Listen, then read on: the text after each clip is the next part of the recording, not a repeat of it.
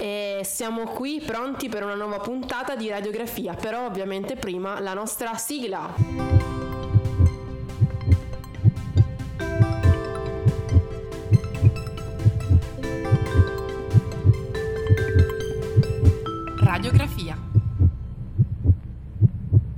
E ben ritrovati amici di Radiografia, io sono sempre Valeria e eh, siamo qui pronti per eh, insomma, una nuova puntata, una nuova, una nuova oretta insomma, da um, trascorrere con voi eh, insieme con Lucia Corso. Ciao Lucia. Ciao ragazzi. Come sapete insomma, lei è sempre una mia compagna di corso, studentessa di medicina al sesto anno e tra l'altro anche nel Moremed veste eh, appunto i panni della vicepresidente del nostro congresso che si terrà i prossimi 1 e 2 aprile a Modena presso il centro servizi appunto del nostro policlinico.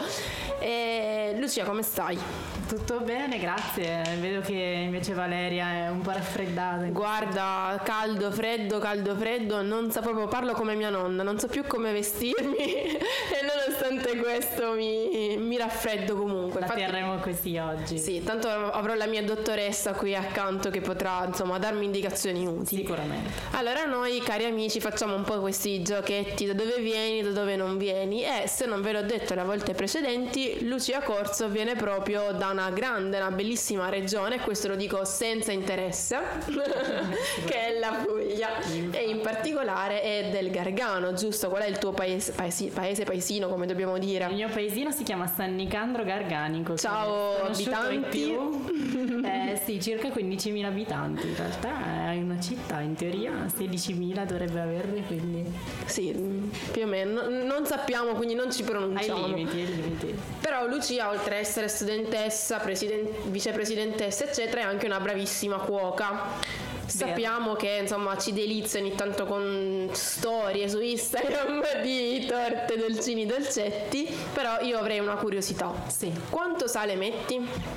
Allora, nei dolci non ne metto, però... Ah, ogni tanto ci sta, eh, però dai. invece, che mi piacciono molto e di cui sono molto più appassionata, ne metto il giusto. Diciamo che mi piace mangiare con il sale, non riesco a mangiare senza, però ecco, bisogna rimanere un po' in parametri determinati per cercare di evitare patologie o complicanze che vedremo nel corso e infatti perché questa è una domanda un po' strategica nel senso che oggi parleremo proprio di ipertensione che è appunto una tra le più comuni patologie che insomma eh, sentiamo che sono presenti nella nostra popolazione in generale. Quindi ti chiederei subito appunto di partire ehm, e appunto sai darci una definizione abbastanza semplice lineare di cosa effettivamente si intenda per ipertensione sì allora diamo qualche, qualche così, eh, piccolo appunto. Allora, l'ipertensione arteriosa è uno stato costante, quindi non è un qualcosa di occasionale che ci viene ogni tanto quando uno è iperteso, è iperteso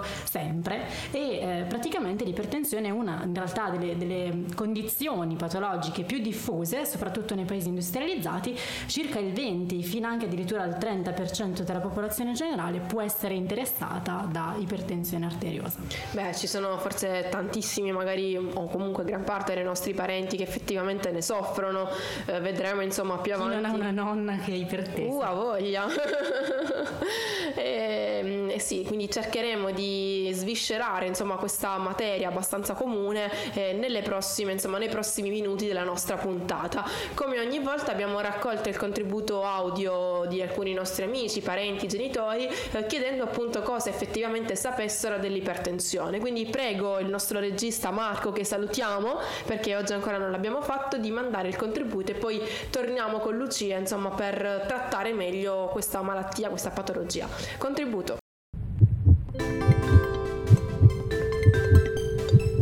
Radiografia.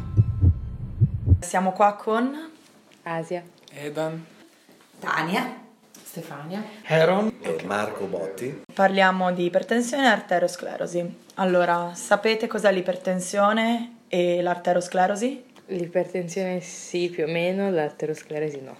L'ipertensione sì, l'arterosclerosi un po' meno. Sapete con quale strumento si misura la pressione arteriosa? Eh, con la macchinetta della pressione, non so il nome medico. Sì, sì, sì, con Sai come lo sfigmomanometro. Sapete quali sono i valori normali di pressione arteriosa sistemica? Sì, dovrebbero credo essere 80 di minima e 120 circa di massima.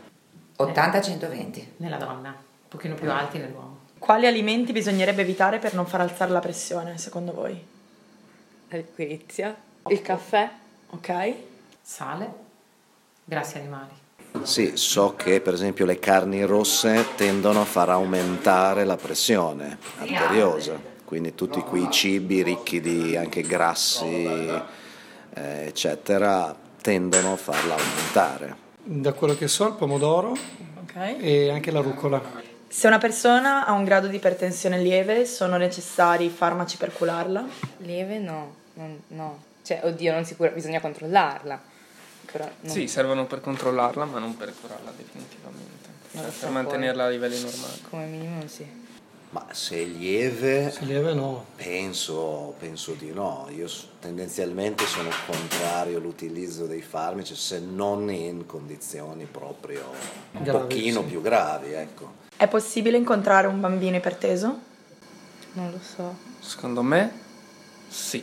Beh, dipende anche dal, eh, dalla corporatura, perché se ha un'alimentazione errata che lo porta anche in sovrappeso può anche darsi. È un soggetto che ha fattori di rischio, quindi ad esempio un obeso, dovrebbe controllare la propria pressione, dovrebbe tenerla controllata oppure no? Beh, io penso che la prevenzione sia giusta e quindi anche se uno sta bene, controllarsi periodicamente non, Concordo. non fa male, ecco. L'ipertensione secondo voi è una malattia? Se sì, perché? È una malattia perché ci sono dei farmaci che la curano. Cioè non è proprio una malattia, è uno stato di rischio che induce altre problematiche. Ma sì, perché comunque può procurare problemi cardiovascolari, eh, ictus, eccetera, se non controllata. Pertanto la considero una, una malattia, per questo va tenuta sotto controllo. Assolutamente. Poi c'è anche sicuramente una predisposizione. E infatti la domanda seguente, secondo voi è possibile ereditare l'ipertensione oppure è una cosa che si sviluppa solamente nei, nei soggetti che non diciamo si Secondo me si può ereditare, si può ereditare. Anche secondo me si potrebbe ereditare, poi dipende anche dalle abitudini dall'alimentazione sicuramente, però secondo me può essere anche una buona parte Ma proprio anche per questo motivo, anche nella prevenzione, per esempio, eh, lo sport aiuta magari a tenere, a tenere più regolare anche la pressione, perché ovviamente un abbassamento anche del cuore aiuta sicuramente anche quello a diminuire quello che è il- la predisposizione. Radiografia. Io farei addirittura un applauso radiofonico se esiste a questi nostri amici che sono stati veramente quasi impeccabili, potremmo dire dei medici, giusto? Confermo ragazzi, sono veramente in difficoltà perché io non so dove li abbiamo pescati, ma comunque c'è bisogno di volontari per venire a fare gli argomenti qui in radio, quindi ecco Se abbiamo- volete vi Esatto. ospitiamo tranquillamente. Noi vi ingaggiamo assolutamente, sono stati tutti molto bravi, c'è qualche piccolo errore che andremo a sviluppare, però devo dire nel complesso molto molto bravi. Sì, sì, sì, assolutamente. Molto bravi. E allora, abbiamo detto un attimo cosa è effettivamente l'ipertensione, no? Tu ci hai prima dato una piccola definizione, breve, semplice e lineare. Ehm, però che cosa si intende per pressione? Cioè cos'è la pressione arteriosa? Ecco, allora praticamente noi possiamo immaginare no, ehm, un vaso con il sangue all'interno come un tubo normale, come una pompa ad esempio da giardino, quella che si usa per innaffiare le piante, con dell'acqua che ci scorre dentro. Diciamo che la pressione è la forza che l'acqua esercita sulla pompa, sulle pareti della pompa, o nel nostro caso che il sangue esercita sulle pareti del vaso, volendo fare un parallelismo. E ehm, la pressione si misura in millimetri di mercurio e vedremo dopo il, il, perché proprio millimetri di mercurio, ve lo spiegherò dopo quindi restate con noi e eh, diciamo ehm, ci sono due valori solitamente che vengono indicati quando si misura la pressione, eh, la massima, la cosiddetta massima che è la pressione arteriosa sistolica e poi la cosiddetta minima che invece è quella diastolica. La pressione diciamo arteriosa che solitamente viene misurata a riposo può assumere diversi valori e quella normale, quindi una buona pressione in linea generale, è una pressione che comprende una massima, quindi quella sistolica, compresa fra 120 e 129 circa, e una pressione minima, quindi quella diastolica, compresa fra 80 e 84 circa, con una variabilità legata all'età anche minima che non è necessariamente diciamo indice di patologia però è possibile ecco, che eh, si instaurino invece de- delle situazioni di ipertensione e in particolare ci può essere uno stato pre-ipertensivo, quindi non un'ipertensione vera e propria conclamata, ma uno stato che la precede, che è una pressione diciamo massima che supera i 130, quindi dai 130 139 circa, e una pressione invece diastolica, quindi minima, che supera gli 85, quindi che si avvicina ai 90. Di qua abbiamo poi tutti i diversi gradi di ipertensione, in particolare se ne identificano tre, il grado 1, il 2 e il 3.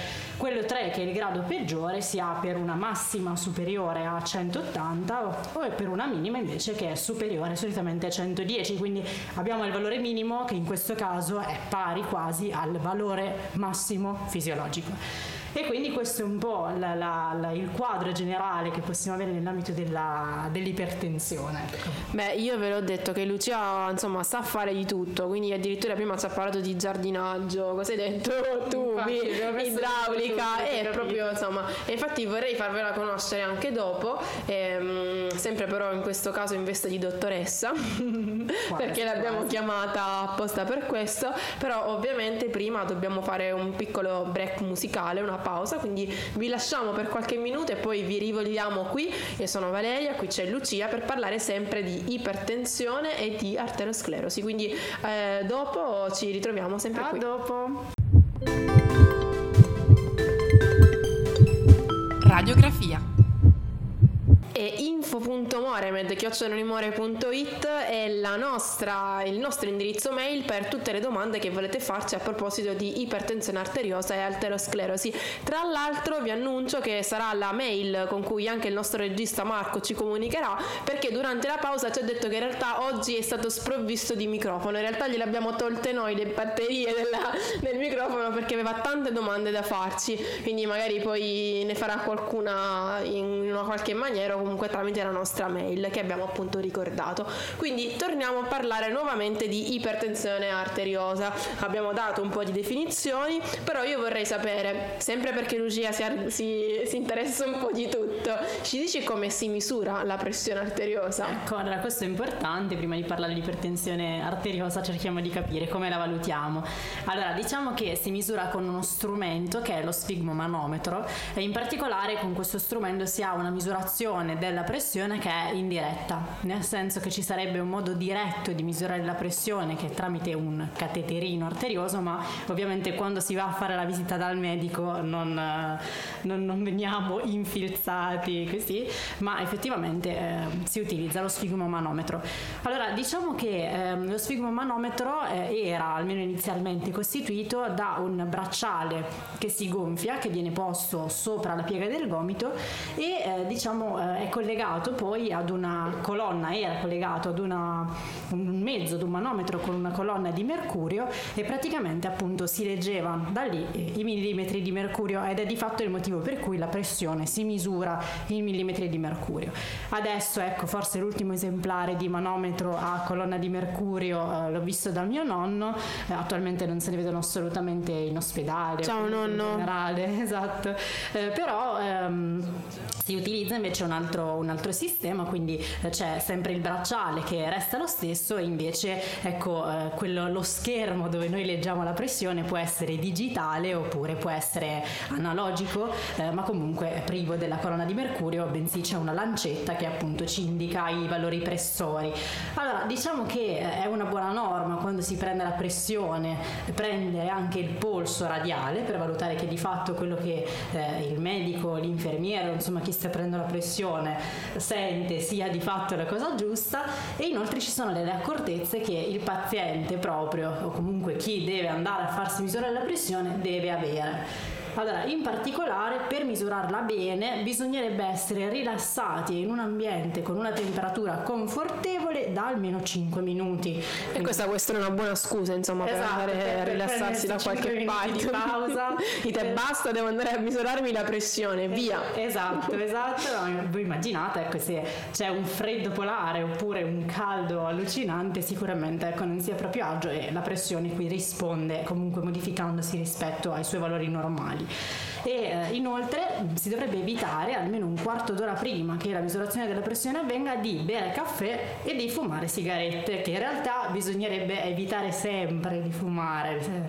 Il fumo di sigaretta è un fattore di rischio per diciamo qualsiasi patologia, no? Uno quando studia medicina apre un libro a caso, vede una patologia a caso e tra i fattori di rischio c'è il fumo di sigaretta. È un po' come le barbabietole quando studiavamo alle scuole medie, ci sono coltivazioni ovunque, quindi anche il fumo Esatto. è un rischio. Esatto, il zucchero era sulle cartine di, di- di qualsiasi parte del mondo.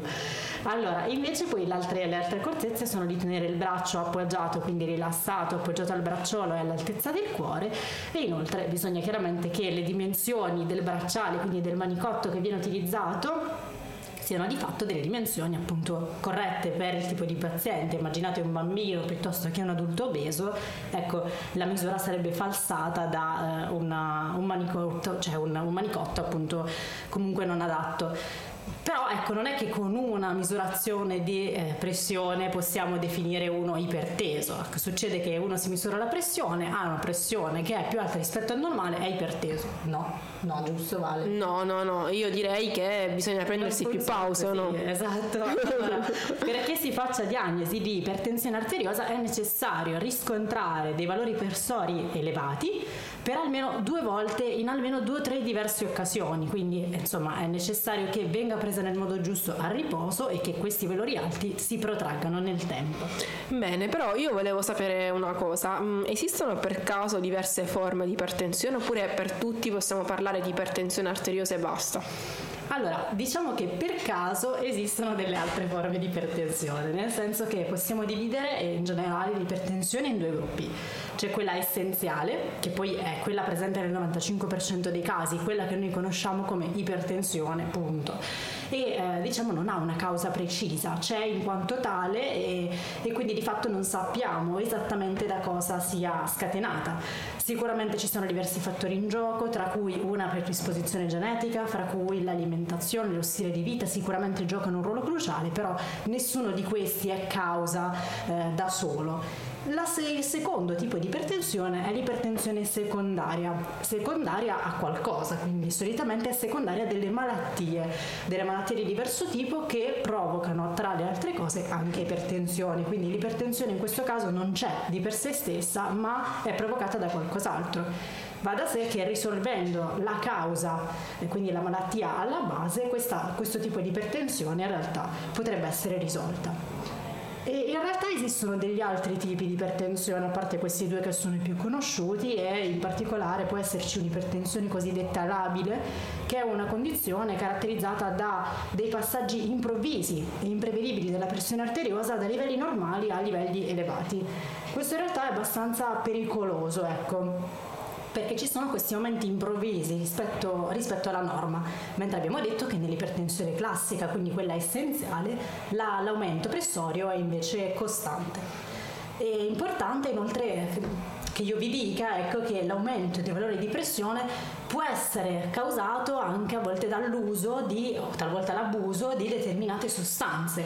L'avevano detto anche ragazzi, se avete sentito prima le nostre clip tra gli amici. I nostri esperti più che intervistati. Erano bravissimi, eh, hanno nominato, qualcuno di loro ha nominato la liquirizia. La liquirizia è sicuramente, ecco, per chi ne mangia troppa, è una di quelle sostanze che può contribuire ad aumentare la, la pressione, così come eh, gli spray nasali in parte, il cortisone, la pillola anticoncezionale, cocaina e anfetamine che spero non ne facciate uso però Beh, allora possono avere questi effetti. Quindi in questi casi chiaramente l'ipertensione è causata dall'assunzione di queste sostanze e andando a sospendere eh, l'utilizzo, però i pressori tornano normali.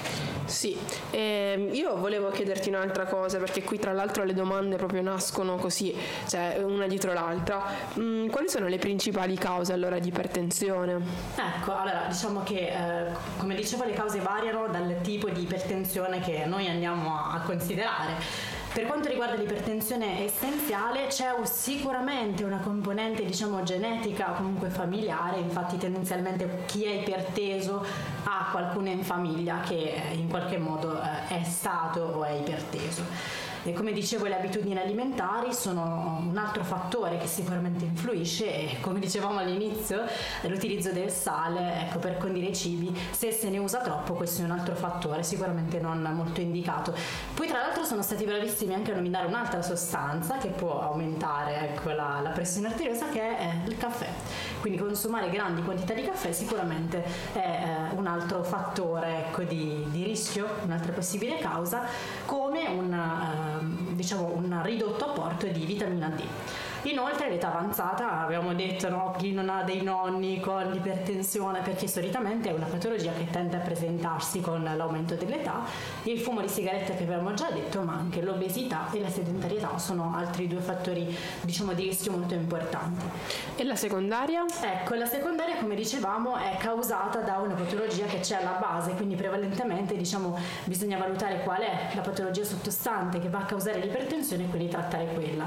Di solito può essere associata a delle patologie renali, come ad esempio un feocromocitoma, patologie cardiache, malattie endocrine, ma talora diciamo, si può presentare anche in associazione al diabete o in gravidanza. Eh, ecco, in questi casi bisogna poi prestare attenzione al tipo di ipertensione.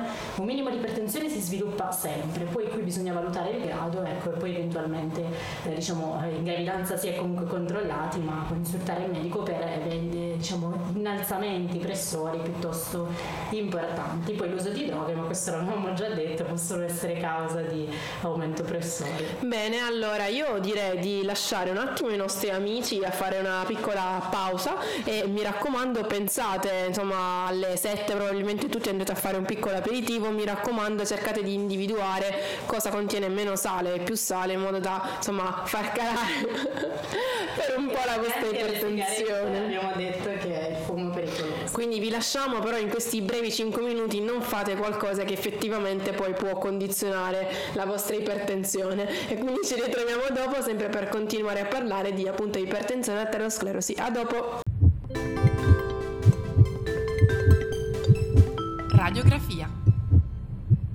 Ben ritrovati, siamo sempre qui carichi per parlarvi di ipertensione, eh, una delle più comuni patologie, la stavamo dicendo con Lucia, abbiamo fatto delle piccole parentesi introduttive circa i fattori di rischio, definizioni eccetera, ma adesso andiamo un po' più sullo specifico per cercare di, tra virgolette, autodiagnosticarci e quindi ti chiedo quali sono i sintomi più comuni, principali dell'ipertensione. Allora, diciamo che è abbastanza in realtà complicato riuscire a rendersene conto in maniera così, eh, non è così semplice, perché non sempre l'ipertensione si accompagna alla comparsa di sintomi, eh, diciamo specialmente perché ehm, solitamente è un processo che si instaura non improvvisamente, quindi diciamo che i vasi hanno tempo di adattarsi a eh, questo aumento pressorio, quindi gradualmente c'è- si ha questa condizione di adattamento e ci sono pochi sintomi e quei sintomi che ci sono sono aspecifici.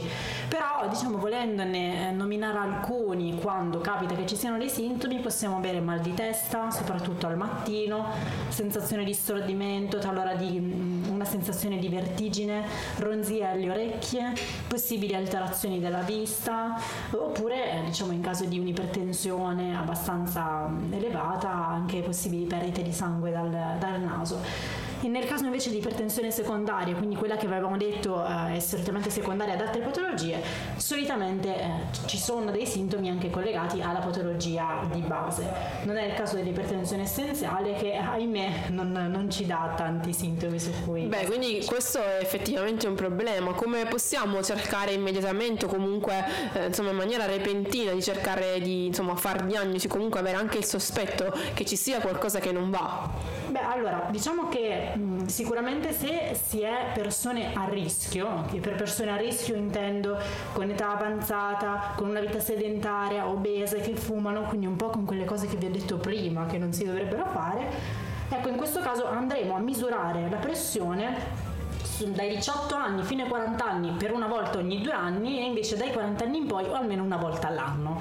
Così riusciamo a capire nell'arco sì. di un anno se effettivamente c'è questa pressione elevata, nel senso che se facciamo una misurazione ed è alta, abbiamo detto non possiamo ancora dire che è una persona ipertesa, ne faremo almeno un'altra se risulta ancora alta, ecco, ci viene il forte sospetto che sì, possiamo essere di fronte ad un caso di ipertensione. E non dimentichiamo mai neanche i medici eh, che ci sono sempre a nostra disposizione. Esatto. Se invece i pazienti sono a rischio, ecco, eh, quindi chi ha questa età avanzata, questa, una familiarità, l'obesità, dovrebbe provarla ancora più frequentemente. Quindi diciamo che ehm, servendosi di uno sfigmomanometro e di quelli automatici che si possono acquistare, che fanno tutto da soli, bisognerebbe cercare di misurare la pressione almeno una volta al mese. Beh sì, anche perché, anche perché ormai insomma, questi strumenti si trovano molto tranquillamente in farmacia, sono dispositivi molto facili nel loro utilizzo, quindi Infatti, perché no? Per gli anziani la pressione si può misurare anche direttamente in farmacia, ci sono moltissime farmacie che, che lo fanno e quindi è importante ecco, a volte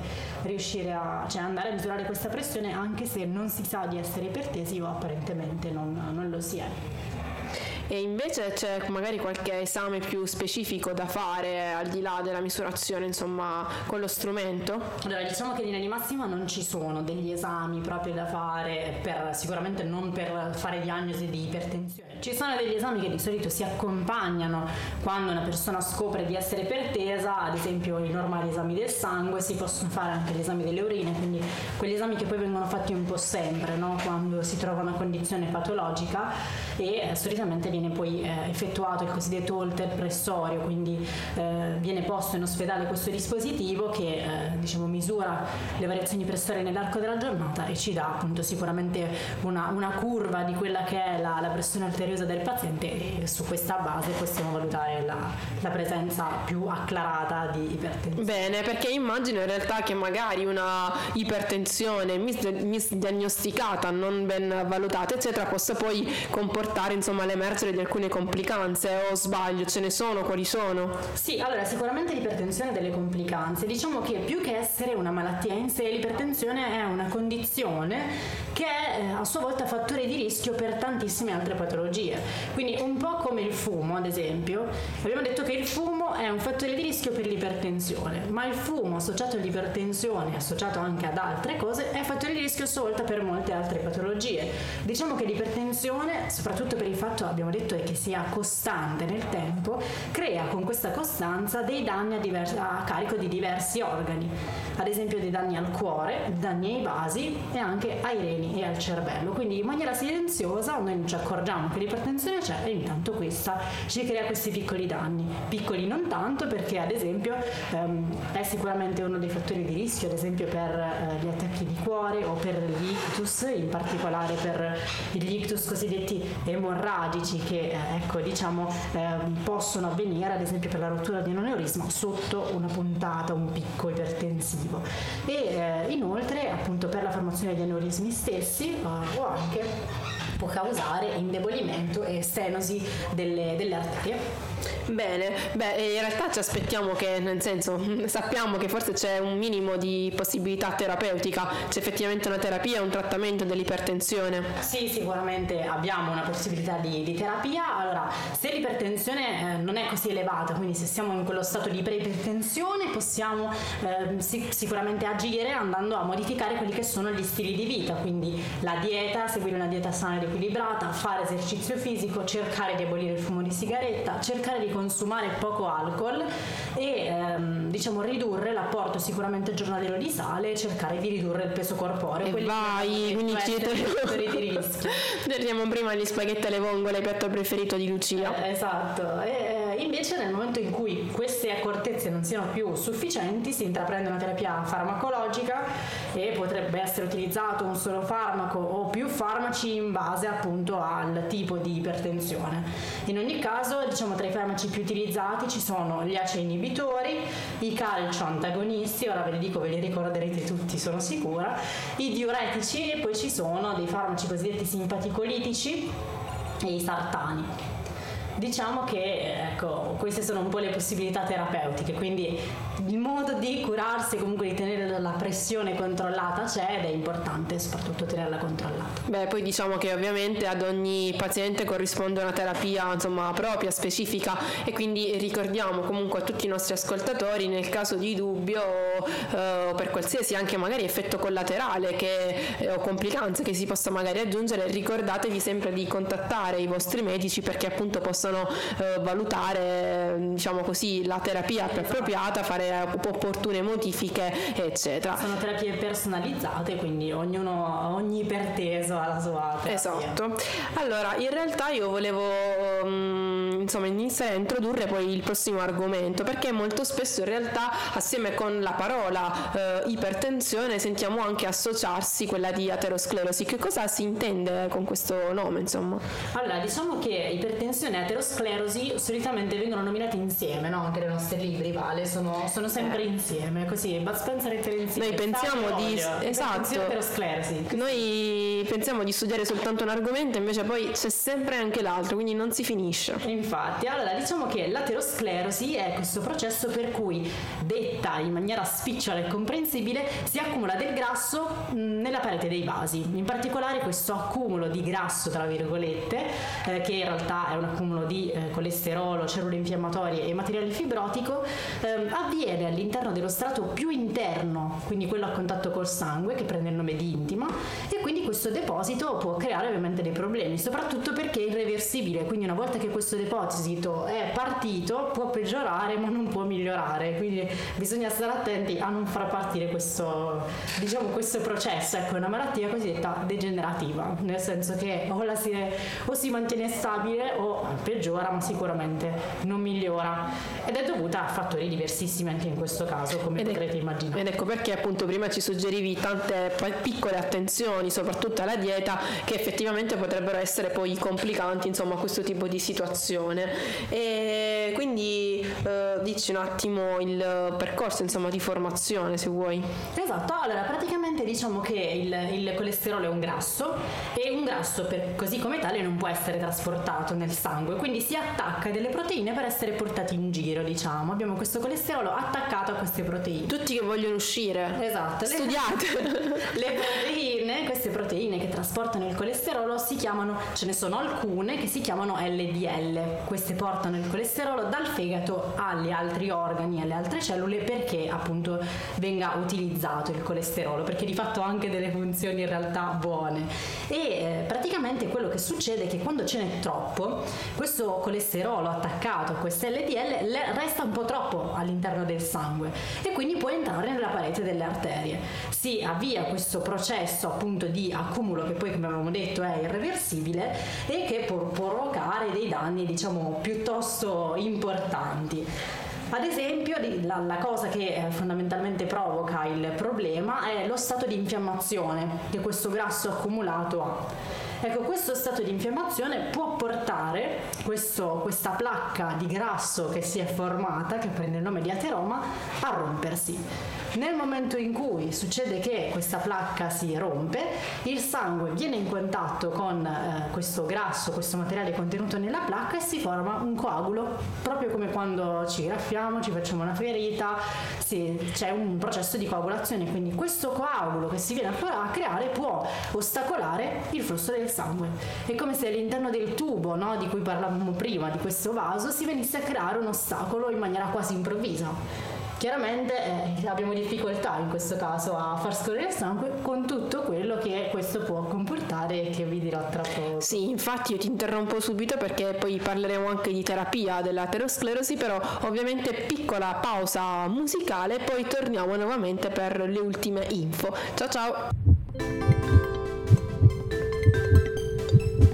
Radiografia e niente, queste pause musicali offerte da web radio sicuramente sono indispensabili, così come il caffè, ma non troppo, dopo insomma aver studiato qualche pagina di qualche libro, comunque dopo aver fatto insomma un lavoro di un certo dottore, vero Lucia? Tu preferisci il caffè o preferisci una pietanza salata? Allora, in realtà di massimo preferisco il salato al dolce, il caffè non lo amo, sarò diciamo Dai. sì, io mm, quasi non bevo caffè, non mi ammazzate, ma non mi piace tanto del caffè. Beh, oh, allora io vorrei chiederti una cosa, insomma, per concludere, eh, dici un attimo le ultime regole d'oro, se vogliamo, insomma, e le ultime indicazioni fondamentali circa l'argomento di questa nuova puntata di radiografia e quindi di ipertensione aterosclerosi. Allora, diciamo che eravamo rimasti a spiegarvi appunto come si forma questa placca e quindi il processo della, dell'aterosclerosi e i danni che fondamentalmente può provocare e diciamo che la rottura di quella che abbiamo chiamato placca ateromasica o ateroma, quindi questo accumulo di grasso in una sostanza nei vasi, può provocare dei danni perché appunto va a ostacolare il flusso del sangue e questo può a sua volta, immaginerete bene, essere causa di angina pectoris, di infarto, di ictus. Quindi fondamentalmente ci sono ecco, dei bei danni che eh, possono essere causati dalla, dall'aterosclerosi e abbiamo visto in realtà che questi danni in realtà erano eh, causabili anche dall'ipertensione. Quindi eh, ipertensione e aterosclerosi sono effettivamente collegati. L'ipertensione è un fattore di rischio perché si sviluppi l'aterosclerosi e l'aterosclerosi a sua volta provocando una rigidità dei vasi tende ad aumentare la pressione.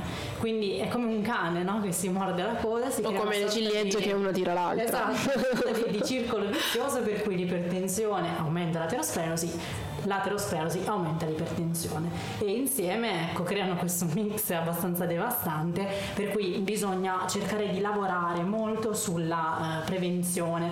Sulla prevenzione in che senso? Cioè il fenomeno di aterosclerosi in realtà uh, si può instaurare già da subito comunque è provato che uh, comincia ad instaurarsi già dall'adolescenza. Quindi bisogna prestare assolutamente attenzione all'alimentazione. Uno dice ma io adesso sono giovane mangio quello che voglio poi dopo ci penso.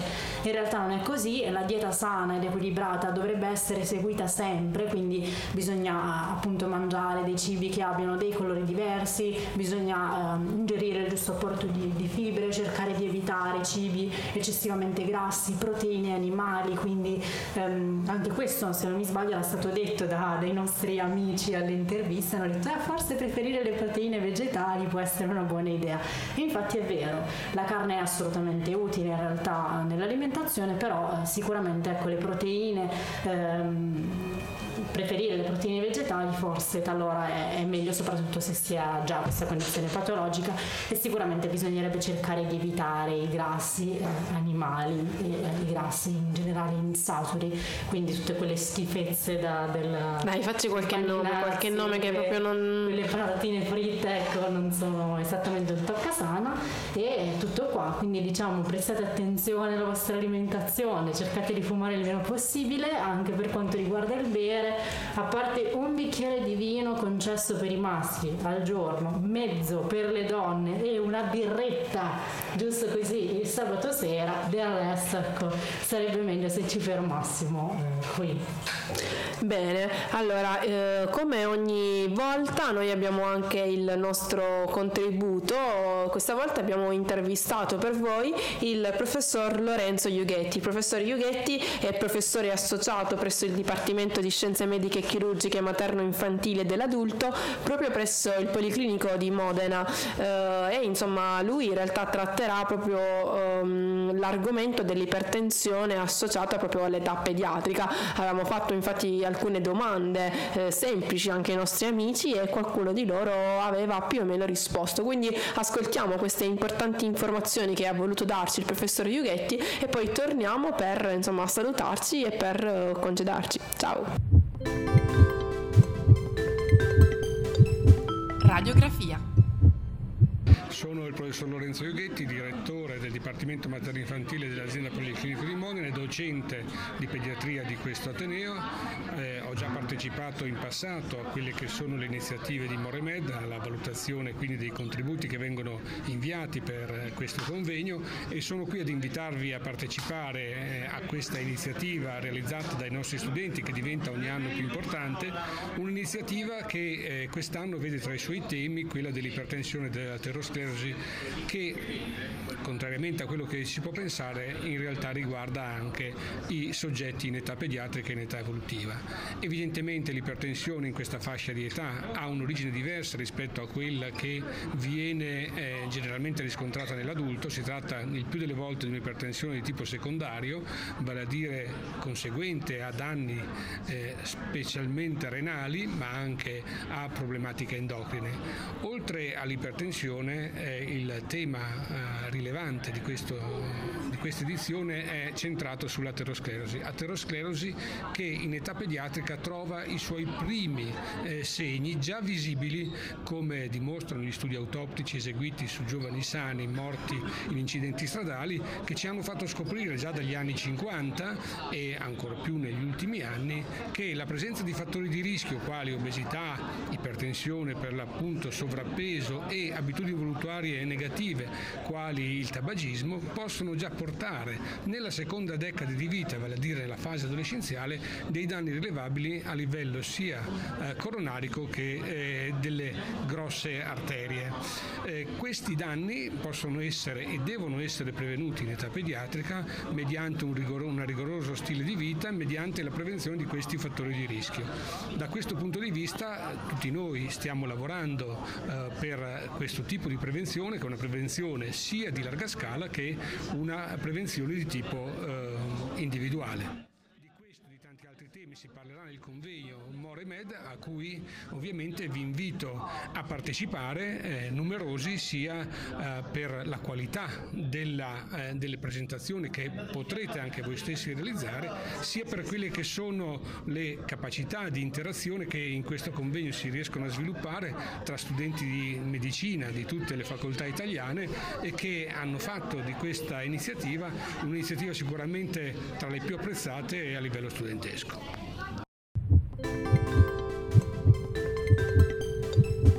Radiografia. E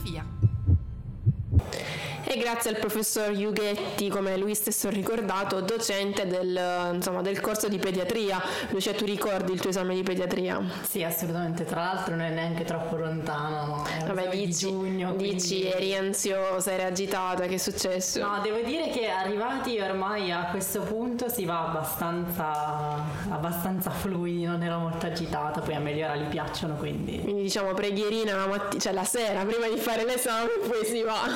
Esatto preghierina classica, tattica e, e, via a fare l'esame, tutto a posto. Bene, allora io vi ricordo nuovamente il nostro indirizzo di posta info.moremed.it se avete ancora dubbi o insomma per qualsiasi eh, vostra necessità proprio mm, scriveteci a questo indirizzo di posta e noi cercheremo di rispondervi. Allora io lascio anche Lucia perché deve andare a studiare ehm, con l'esame. Esatto, corro il prossimo, il prossimo esame. Ciao dopo e grazie di essere stati con noi. Eh, sì, ancora nuovamente con voi. Allora io sono sempre Valeria, sempre io e insomma eh, vi saluto, saluto anche Marco, il nostro regista, oggi anche lui un po' raffreddato come me. Vi aspetto per la prossima puntata, parleremo di altri argomenti molto interessanti e quindi alla prossima e buona serata. Ciao! Ciao!